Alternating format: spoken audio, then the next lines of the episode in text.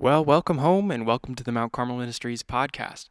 Today we're joined by Dr. Mark Mattes of Grandview University. He'll be speaking on building bridges, faith's impact on politics. Okay.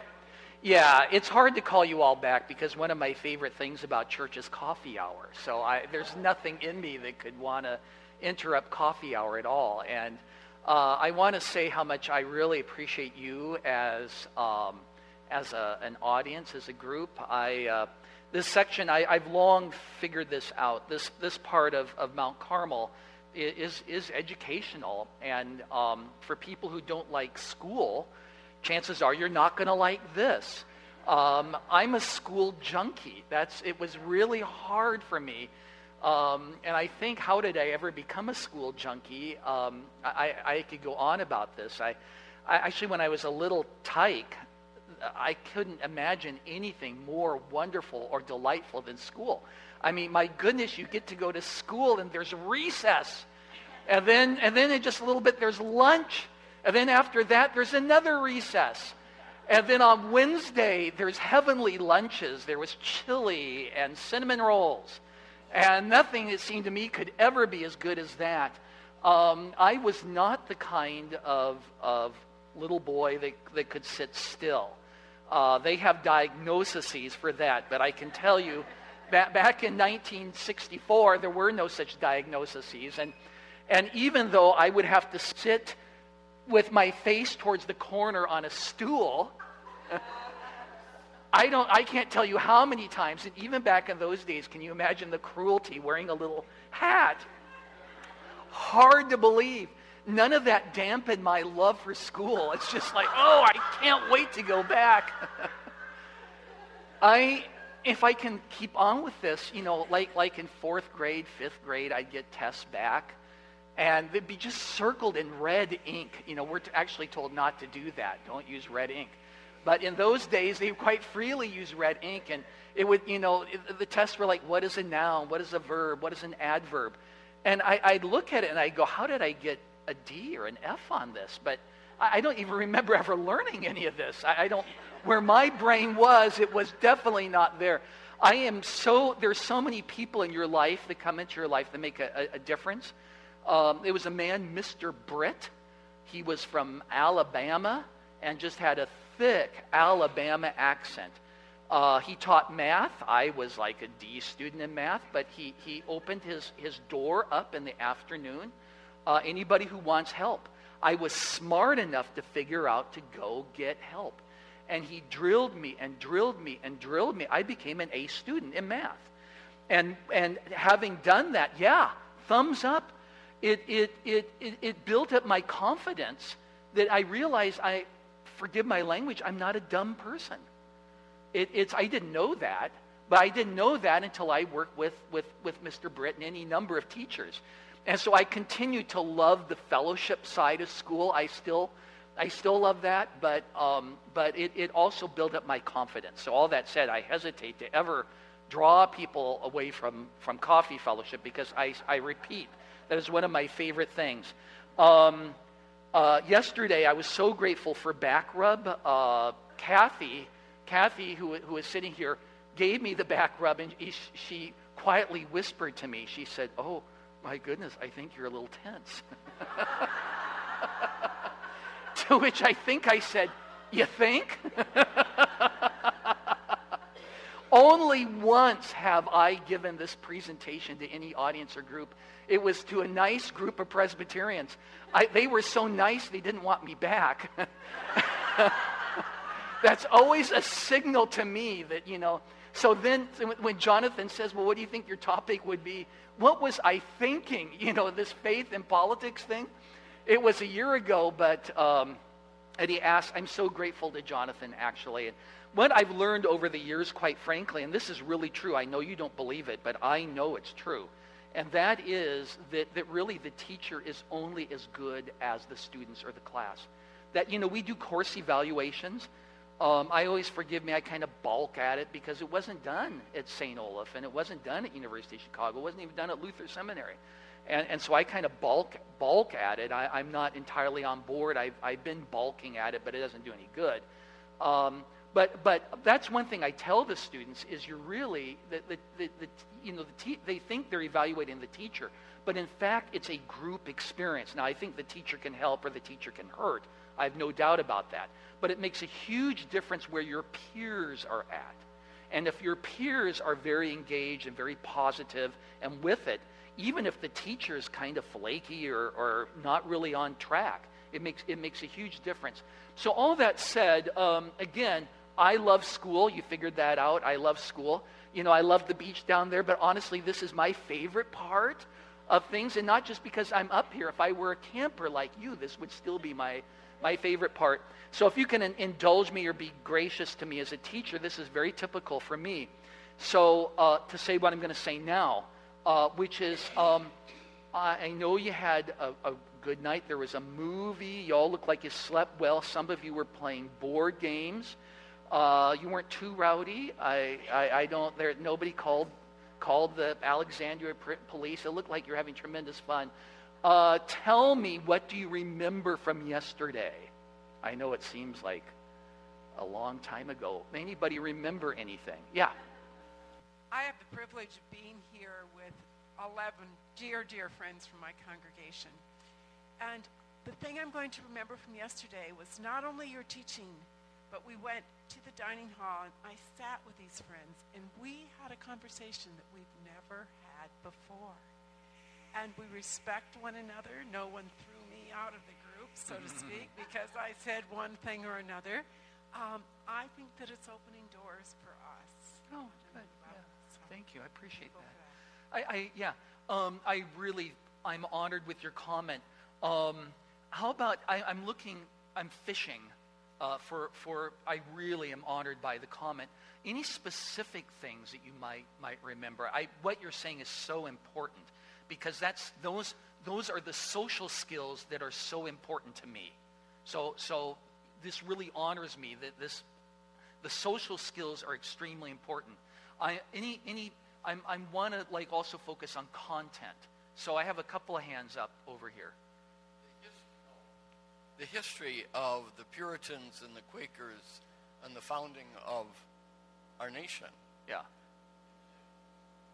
Was something I didn't I did not know about, and I'm I'm a history buff also. Yeah, yeah, yeah, yeah, yeah. And I was grateful to say that name Hansen. I, I sometimes not everybody's a Lutheran here, but, a, but a, a, bunch of you are. I sometimes wonder if all these founding fathers and mothers would have been Hansons and Jensens, Rasmussens, you know, Schmidt, you know, what, what would our history have been like? But it definitely is not that. Those names don't, don't float up anywhere, quite frankly, you know, maybe here in Minnesota. Yeah, there's another, yeah, please. Your analogy of the elephants that we're all riding, that yeah. was enlightening to me. Yeah. That your viewpoint depends on if you're a Puritan or Enlightenment or yeah, forget uh, secular and, and so on, and how we are different kinds of people, and therefore we have different ways of we we see according to what we are. Yeah, yeah.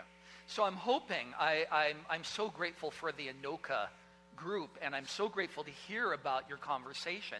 And I'm hoping that a metaphor like elephant and rider can help gel as close as you are, uh, that it helps even gel you further because part of it is if, if my elephant is a little disturbed with your elephant, okay, but I realize, okay, that's just the elephant. It's not the writer. Is that making sense? Then, then I can calm myself. I can calm myself. Um, it, it's everything I say, I understand there's a comeback and a very good comeback. Um, many of us here, uh, with all of our background in the Bible, many of us would think about Ephesians 6, is it? Put on the full armor of God.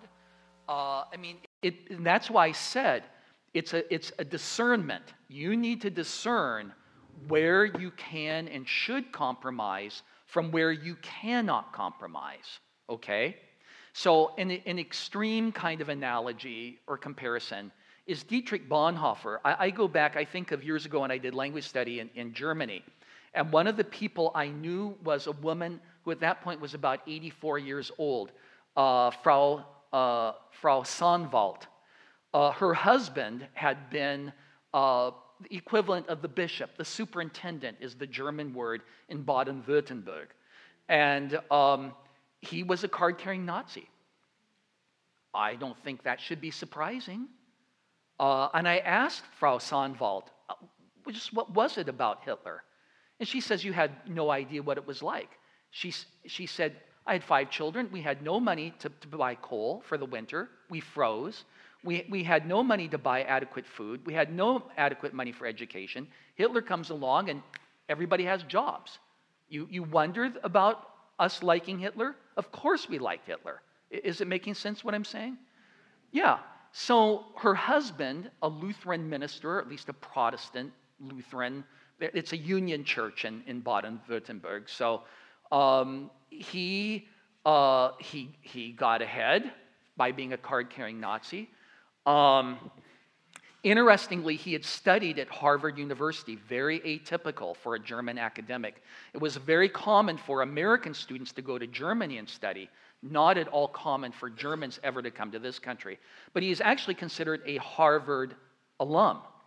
And that was a big debate. How can we at Harvard University honor a man who's a Nazi? That was a big debate. And what, what, what permitted them to do that is by 1941, his conscience got to him. He knew what was happening to the Jewish people. His conscience started to eat him up alive. And at that point, 1940, 1941, he, he disowned the Nazi party. Even as the bishop or the German, the, the superintendent, uh, th- this was the common thing that was done to Protestant clergy in Germany. If you went that route, then um, he was drafted and sent to the Russian front. And here he is. He, he's, he's a little academic with a bow tie. You know, he, he died within about six months. So he didn't survive uh, uh, very long out there. So a man like Bonhoeffer, a heroic man without a family, it might be a little tad easier for him to have done the heroic stance he did, as opposed to if you were a woman or a man with a family that you had to think about. I'm not, I'm not trying to justify it at all. I'm just trying to say that those are the complexities of life where you as an individual have to figure your prioritize your responsibilities. Because once this man spoke out against the Nazis, he was just sent to his death. Yeah, not, not a death as they did in Nazi Germany. I don't know if you ever saw the movie Sophie Scholl. Uh, Sophie Scholl was the young nurse, along with her brother and several others. They were members of what was called the White Rose where they, they, they, they distributed leaflets throughout the University of Munich criticizing the Nazi regime, saying how bad it was, and because they, they were very much the whole family. Her father, who, who is a mayor uh, of a little town in, in Bavaria, uh, they were all very pro uh, a, a, democratic Germany, not, not a Hitler Germany. But um, yeah, they were caught, and of course, they, they were all executed. Um, and it was beheading that was done in the, the, um, in, in, at, at the Nazi times. So a person has to decide for how we're all, we're all compromising. We're all, unfortunately, cutting deals in life in a way. And we're also all compromising to a degree with, with our, our conscience. You know, I, I had a very pleasant chat last evening. I happen to be very, have strong sympathies about the environment um, I'm, I'm a member of the International Luther Congress, and I, I came back from Europe planning for uh, the. I, I'll get to you, I know, I'm sorry, but I promise, I promise, I promise. Okay? No, I really do promise. Uh, but let me just finish up with this because, because uh, it's going to be held at California Lutheran College. In part, the Germans want it there. The Germans, especially German my age, they love cowboy and Indian movies. And so anything with, I, I can see the Germans, I hear these professors from Leipzig and Jena and Berlin, and they want to go to Disneyland and put on little, little uh, Mickey Mouse hats. I mean, I'm going like, you're a world famous German academic, and, and this, this is what your life is about. Okay, I back off because the Americans weren't all that thrilled. We think California, we think traffic, we think fire, we think earthquakes. And so we're a little bit less thrilled about that, but, but, but that's what they want to do and they get their way. Um, And so, um, now where was I going with this? This is the problem with what was the environment? Yeah, thank you. So, so the, the, the, the contact down there in California Lutheran, school won't be in session. So they have to use plastic, is what we're being told. We'll have to use for a week a plastic plates. That is just as, I don't know if you've been to Germany, but Germans don't do that. Germans don't do that. I remember where I served in uh, northern Wisconsin, I, I used to have uh, Richard Surrey, used to, was from Austria, used to teach at the um, at Lutheran School of Theology in Chicago. So Richard Surrey, George Farrell had a cabin up there. George was a very good friend. This is back in the day. So we used to go out and we'd have brats. Can you believe that from German-speaking people? Brats, right? Yeah. Okay. But Surrey would serve brats yummy brats and, and warm German potato salad and all that kind of stuff. But, and you'd sit outdoors and it would be on the finest china. you know, okay, here you have some Austrian china. You're sitting out there. I mean, you, you just don't use paper plates or throwaway. They don't do it. That's me. I mean, I'm just like, you know, the Germans said a big point. They're, they're not comfortable with this. Well, don't look at me. I'm not comfortable with it either. That is, you know, the toss away, toss away plates. Is, is that making sense? So I, I just, it's part of my concerns about the environment. I, I want a future not just, not just for my grandson, but I want a future for people 500 years from now, 600 years from now, 1,000 years from now. If our Lord does not return uh, at, at any time in that period, I want, I want a future. So zip and uh, please. Um, our take, um, one of the takeaways that was repeated when we had our conversation that God is in charge. Yeah.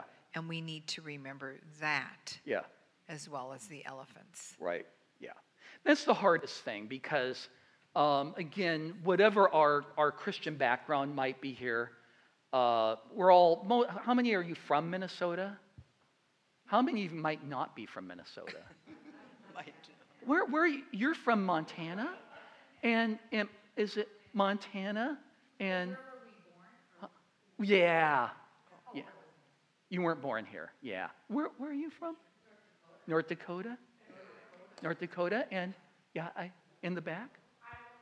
Oh yes, yes. That's where the tall corn grows. I'm sorry about that, but. Uh,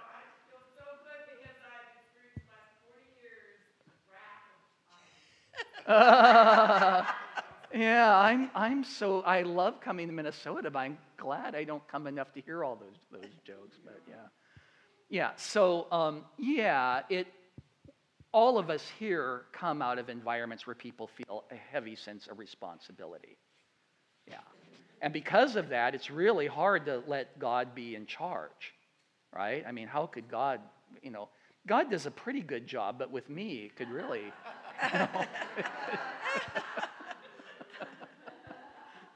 so, you know, that, that's one of the hardest things that I think we deal with, please. Along with God is in charge, is being reminded that God loves all of the others as well as us. I mean, yeah. the people that we get so frustrated yeah. with and whatever. Yeah, the sermon was so good, I, I could just close shop and God, we could have an extended God loves our hour. enemies. Yeah, yeah, extended coffee hour. Yeah. Yeah, please. Thing that happened yesterday, uh, because he used one of my favorite quotes about uh, walking for a mile in someone else's moccasins, sure, yeah. and which is what we've done. And and I'm sitting here just really loving this because yeah. my name is Gunderson now. It has been for 56 years, but I will always be of German bloodline, and and I'm I'm rather enjoying the whole thing, and uh, I actually felt a real and I still do, uh, personal responsibility for the 40s, which I was born in 42. But um, I've read enough books, and, and what you said today helped me with that a little bit. You have no idea, unless you've walked in someone's moccasins, what you would do, because I've ended up reading any number of, of uh, quite true life stories about the Second World War and what was going on, and you think, what would I do? How would I handle this? Mm-hmm. You know, it's just impossible uh, a lot of you are my age, but you know, we didn't learn about the truths of the Second World War uh, along the way, and I had uncles serve in it. And it's learning the truths about the war when you're adult and you think, oh my God, how did that happen? Mm-hmm. And that blood flows in my veins. So, love is the magic word, right? Yeah. After you put your moccasins Yeah, down. yeah, yeah. Maybe just one more if there is one more, and then because then I'm, I'm I I have enough material as if uh, I, I, my mind is not wrapped around that we're not in a full week. So I, I, I this is a condensed sort of thing, and I believe I have enough for a week and then some. So, so. Oh, okay, okay, yeah, yeah, yeah. Please. Say, Mark, I have to remind you, I'm 100% German, so be careful. No, I, I have a story from World War II. I was Yeah. born then. Yeah. And eh, in that era. And when I was a first grader, when I went to school, I spoke German only. I knew my name, that's all. Wow. But because I was German, I'm not sure how many people know that, but the Germans really suffered in America after Yeah. World. I was punished for talking German by my teacher, and I had to, s- my friend and I had to be in recess, out of recess for a whole week. Yeah. I did not know why that was happening Yeah. until I was older. Right. I'm Scandinavian on my mother's side. I'm, on my father's side, I'm German. And, and had my, my German side stayed in Wisconsin, my grandfather stayed put in Merrill, Wisconsin, where East Merrill, you, there's, you never would have had to have spoken English, ever. They're, they're, they're, all 2,000 people that lived on the east side of Merrill all were fluent in some dialect of German, and every last one of them was somehow connected with Trinity Lutheran Church, one way or another. So he moved out west, where in, to a community where there was hardly any German people, and so I grew up with hearing with my uncles what was said. They had to do the buddy system, meaning that you could not be alone because there was fist fights, potential knife fights. So um, uh, between, especially between the German kids and kids of Belgian background. So it just, um, it, it, I grew up hearing such stories, and that does, that does affect to some degree how I think about immigration issues naturally. So um, thank you all very much. The, the, the, the one thing I really appreciate uh, about the walking in, in moccasins, if there's one thing I ever learned from my father, it was that. That was a phrase that he repeated over and over and over. So that's the one takeaway I, I, I, have from him. That was just a very important thought. I have a whole bunch to get, get to today, um, and I might not get to all of it, and that's okay. Uh, it is a priority for me to have uh, Mount Carmel rolls. Um, I know it's not a priority to you, but it is definitely a priority to me. So we're going to go about 15, 20 minutes, and then we'll have another break. Um, so I'm going to make a beeline to somehow get, get one of those rules. I want to put some ideas out there because unfortunately my time is so limited. I, I have so much to bring up, but, but it is what it is. And um, a, a lot of what I'm saying is proposals. I'm proposing. That doesn't mean I don't believe in truth. I do believe in truth. But as I propose, human behavior is a mystery. St. Augustine, who is, in my judgment, the greatest of all Christian teachers other than St. Paul, in, in his great book, The Confessions, he has a delightful phrase where he says, Humanity is a great mystery. It's one thing in the wider Catholic tradition to talk about the Holy Trinity as a mystery, or the mystery of love, or the mystery of the incarnation, or the mystery of the atonement.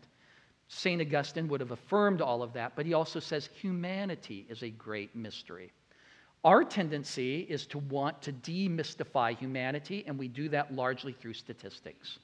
That is, what percentage of people do this, what percentage of people do that. Or perhaps we take, forgive me, a spit test um, that, that tells us our genetics.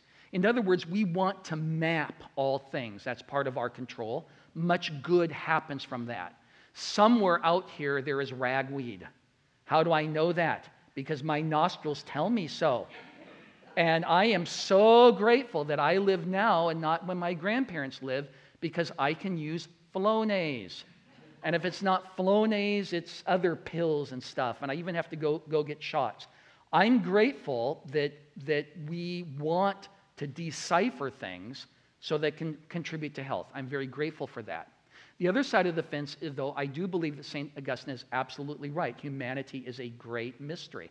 And that's why when we deal with humanity, we also need to deal with some awe and some respect and, and, and uh, recognize to some degree our, our limits. So I throw out proposals for you to think about. This is a proposal from Jonathan Haidt about why is politics so nasty because it does seem to be nasty. When I was uh, praying this morning, um, it struck me the last time when our country felt truly unified. Do you remember it? 9 11. 9 11. I'll never forget. The day after 9 11, I had to drive up to the Twin Cities. I was passing through Ames, and over, the over one of the overpasses over Interstate 35, students were holding a huge, giant American flag draped over I'm certain that's illegal, but I don't think, I don't think any Iowa State trooper was there on the day after 9 11 to, t- to take them to, to the county jail. Uh, I, tears just came to my eyes. Tears came to my eyes. I'll never forget that week teaching a night class to mostly adult learners where one woman in tears, why do they hate us so much? Why do they hate us so much? Um, you can try to give an intellectual answer to, to such things. It, but I go back and I think about this question is, is America a Christian nation? Part of that I'm trying to situate where, because different sides of the aisle, there's going to be a tendency that, that some, not all Republicans, are going to say, yeah, this is or should be a Christian nation. There's going to be a tendency that some, not all Democrats, are going to say, no, this is not. And so that does become a kind of political issue, and that's why I like to get the history out there to think about it. But, um, but um, it, it, an Indian, an Indian, if you ask an India, Indian in India, is America a Christian nation? What are they apt to say? Yeah. Or if you were to go to Dubai and ask somebody in Dubai, is America a Christian nation? Yeah, they're going to say yeah. And they're also going to say this, and look how bad Christianity is. The amount of pornography that America produces is so outrageous that is proof that Christianity is a bad religion. Now, I mean, you could push them. Well, what would you know about pornography? Uh, you could push them in that way. I mean, how is this is this something you have experience with? But but the, the point is is that is that um, is it's it's uh, we're going to get more into this this morning. But certain cultures have are way less individualistic. They have a more of a tribal perspective chances are, to some degree, you have a tribal thing. Uh, do, you, do you root for the Vikings or for the Bears? Chances are that's going to say a lot about your tribal loyalties. So it's not, it's not like we have somehow evolved beyond tribes. Even if we're very individualistic in this country, we still have some sense of, of, a, of a kind of tribal identity. But other places, it might be far stronger than, than us. So, um, so to talk about one piece I want to get out there as a proposal is this um, why politics is so nasty today is I go back, I, I bring up my 94 year old mother who uh, was back in 1944 a Rosie the Riveter. My mother is a very tiny uh, woman. She continues to be a, a tiny woman. Um, but, but when she was 16, she could squeeze into the nose of a Boeing plane and she could rivet. She could rivet. That was her contribution. She did eventually finish high school, but high school wasn't, wasn't always a priority in the family that, that she grew up in. In that family, the vast majority of, of, of the oldest generation, they made it through eighth grade. That was the goal. High school wasn't, you make it to eighth, eighth grade, at least for the men folk, and then you go out and work. That was, that was the norm, at, at least on my mother's side of the family. Um, so um, that's called the greatest generation. The greatest generation had a number of things that bonded them, whether you tilted more towards the right or more towards the left. The fact that you had gone through the Great Depression, I bring up again my mother. Uh, her feet, three of her toes are deformed. Why? Because she was forced to wear the same pair of shoes for three years in a row at the time that, that a girl's feet are growing. Yeah, It's deformed. What? You have they're just, you know, you can have these shoes or no shoes. That's, that's your choices. These shoes or no shoes. Um, had she not lived on, on a kind of a truck farm, I guess you'd call it, they, they probably would have starved. In my father's side of the family, had they not hunted for deer and uh, rabbit and, oh my goodness, squirrel. I just, nothing in me can quite come to enjoying a, a fresh squirrel roast. I'm sorry, but I find it really humorous. Um, so focus, Mattes, focus. I'm focusing. The focus is this that generation that went through the Great Depression, the Second World War, they bonded. And they had to develop skills to get along with one another, even if they tilted a little bit more to the right, a little bit more to the left. And when you look at presidents like a, Democrat like Truman or a president like Eisenhower, they're a little bit hard to tell the, the difference. And Eisenhower, Republican, is the one who invents the phrase military industrial complex, and that's a bad thing, right? That's a bad thing in his. In his. And forgive me, but I would add military industrial, and I'm an educator, but I'd actually add education. Sorry about that. But, but to agree, that's, that's what our major universities are getting so much money for is for what we call defense. Oh, you better believe it. Better believe it. My brother in law works with NASA down in Huntsville. Yeah, he, he's done experiments over the years with crystal growth on when they sent rockets up into space. And why? In case we ever go on some kind of interstellar flight elsewhere. So, eh, looking at how crystals d- develop and grow and whatnot, well, that, that's look, can we make inferences about what the human body would do were there ever a flight to Mars, say?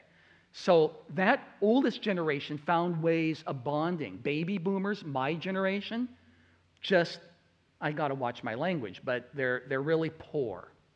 My generation is really poor. There is not those shared experiences. I never shared the Great Depression. I never shared uh, the Second World War that bonded us. And in many respects, the Vietnam War, which I remember, uh, really divided our nation in a lot of ways. So the baby boomer generation has not taken over the baton that, that the, the, the, greatest generation had in Americans finding ways to get along with one another. So, in my opinion, this is one of the most um, challenging aspects of why our politics are so unpleasant. Is a lot of the leaders are my age, and they simply don't have the social skills. This is why I use the word talking about the Anoka group uh, lunch yesterday to, to have these social skills. To me, that's really, really important. So, so there's a kind of developmental delayedness, I guess, in my, my generation that contributes to some of this. All that said, I'd like to also bring up a couple of stories before break, true stories. Four years ago, I was teaching a, a summer school class. Uh, we actually have a required course in diversity, and it can be taken any number of different ways. When I teach it, it's normally religious diversity to look at, at different religious groups, and it's kind of fun because the, the students go out there at, at different places um, and learn about different things and they, they report back. But uh, with other teachers teaching it, it, it's in different, different ways. So, in this class, which was an early morning class, it, it was a summer school class, and there was a tad bit more adult learners or mature learners than, than the typical 20 year old. Um, there were two people in this class. One was a 37 year old young man who had served in the military he lived on an acreage south of Des Moines and uh, with a wife and three children. He had been working on building his home. It could be, I don't remember exactly, that the children were being homeschooled. He came uh, out of the very conservative Church of Christ tradition. Uh, that's the southern version of what would be the Disciples of Christ, which is largely in the north. So it's a, it's a, it's a very conservative uh, Christian perspective. Okay, that was his background. He had served in the military. He was very pro American, pro God, pro country, uh, pro libertarianism. That is, that the side of the Republican Party he would side with is libertarian. That is, you, you are responsible for yourself. Nobody else is responsible for you. You're responsible for yourself. There was a young woman, about 24 years old, uh, self described as bi, currently in a relationship with a man. Um, and she was as opposite the political spectrum as this fellow was in his way. These two in class would go after, I'll say, it. They would, they would just it was like, you know, these little toys. They, this existed when I was a little kid. I always thought it was a cool toy where there's this boxing guy, these two boxing guys, and you get to, you get to you know, uh, kind of manipulate the boxing. That's what these two were like. They would go after it and after it and after it and after and after it. it for me, it wasn't a waste of time. And I'll tell you why it wasn't a waste of time for, for two reasons. First reason, after every class, one of them would approach the other in a calm, actually sweet manner and say, Did I go too far? If it wasn't the man, it would be the woman. Then, secondly, in class, while they were doing this, they were strikingly diplomatic and kind. They had strong pushes but, but, but they, were, they were respectful of each other. There was no name calling. That wouldn't be permitted anyway. Um, things would, we'd have to close shop and I'd have to report things to the dean if there was, this, and we should, we should. Otherwise, it would, it's not, it's not, that's not an educational experience. So, um, but they were very, very respectful. So um, I, I, throw, I put that out there. Second thing, second story, true story. This has been a busy summer for me. I was, as, you mentioned, as I mentioned, I had been in Europe. Prior to that, I was in Ethiopia. Um, you know, uh, people asked why I wasn't at family camp here earlier when my wife was here. Well, it's because who knows where I was. But I wasn't here, and largely because I, I was elsewhere. Um, in Ethiopia, uh, I was invited along with our campus pastor, Russell Lackey, uh, to give graduation addresses. We were invited by uh, the, the fiery and famous um, Ethiopian evangelist, Gemechis Buba. Gemechis Buba works with the North American Lutheran Church on, a, I think, a third time basis. He might be director of evangelism with it. If you've never heard him, he is dynamic. He's a dynamic preacher. Um, and the characteristics of church life in Ethiopia tend to be dynamic. I, I, grew up in a church where we, you know, just kind of always sat there. Um, but uh, he's really spirited. So he invited me to give an address to a graduating class uh, to the theological college, and Russell gave an address to the business college for MBA students. It was really a privilege to go there. One of the highlights was meeting two Americans who were there. The Americans were there negotiating with uh, Buba. Buba isn't just a great evangelist, he's also an entrepreneur. He not only has founded these schools, he, a, a car rental place, something else, and he is interested in the coffee business. Ethiopia is the mother of coffee. These two men came, they why to Ethiopia. What drives these two men is this.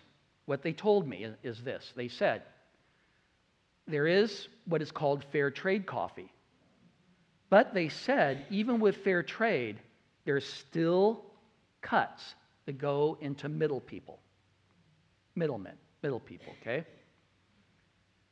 The one man was from Honduras, a devout Roman Catholic, raised an incredibly poor village in Honduras. His family ended up in Chicago, on the south side of Chicago, place I know very well. This man had worked himself, he was, I don't know all the business terms, but he was the lead, he was in charge of Sara Lee frozen foods, right? Can I say this? He wasn't poor. He took an early retirement in his 50s. He was in his 50s, okay? His buddy was 75, had fought in the Vietnam War. Uh, both men were living in suburban Georgia, about 70 miles north of the center of Georgia. And um, this man had founded what's called extended stay hotels to the tune of 450 hotels. So I had a nice flight with Ethiopian Airlines because I, quite frankly, their food is good. I, I, I give them a thumbs up for food. These men came over on a private jet, naturally. Yeah. both officially retired, okay? The 75 year old was something of a religious skeptic. He had a strange relationship with religion. One thing, he, he wasn't raised in the faith, and what he despised is Georgia Bible Belt Republicans. And here he is surrounded by them. I, I said, well, you could move to Iowa. I mean, you know, just, you know, got plenty of space in Iowa, you know, but that did, that did, for one reason that he didn't find that appealing. The Honduran built himself up by the bootstrap. You almost have to think like a Marco Rubio or a Ted Cruz, to the degree that the one man was a very strong Democrat, the Honduran was a strong Republican. Yeah. Catholic, but a Catholic Republican. I watched these guys because they were just playing fun in, in multiple ways. I mean, when, when people are, are this successful at business, I always figure there's something, even at my age, going into 61, that I have to learn from these guys. Um, and these guys, as opposite as they were politically, as friends, they were like this. They were buddies. They had each other's backs, and they were committed to this endeavor that we were going to deal with the farmer directly and make certain that she or he gets the money. The man from Honduras, I know what it's like to grow up in poverty, have nothing. They had a drought in Honduras where they weren't able to grow coffee. He built them a huge reservoir. Now you can do it. And that reservoir has then helped help them cope in these villages. So again, I give this as an example of two men on opposite sides of the aisle, and there was no doubt that they were on opposite sides of the aisle. I really actually enjoyed the religious skeptic. I, I've been dealing with kids, college kids, for 25 years. It's like, bring it on, baby. I mean, is that, is that all you got? I, I more. It, it, it, um, it, it, what I liked about him is he was very open minded. He, he held out a possibility of truth in, in faith. He just wasn't ready to take the plunge. Um, he's gonna, they're going to be on our campus in early September to talk to Sodexo. I'm hoping they can make progress with Sodexo. So uh, I would be really happy if that's possible. So I give you these two stories to me, which are almost somewhat heroic, about people who are able, um, in spite of being on opposite sides of the fence, uh, to, uh, to work together. And you are supposed to remind me of something. Yeah. What? Caramel, yes. Is that is it okay? I'm really enjoying this, but let's take a break, okay? Because we got the rolls out there, folks. We got the rolls.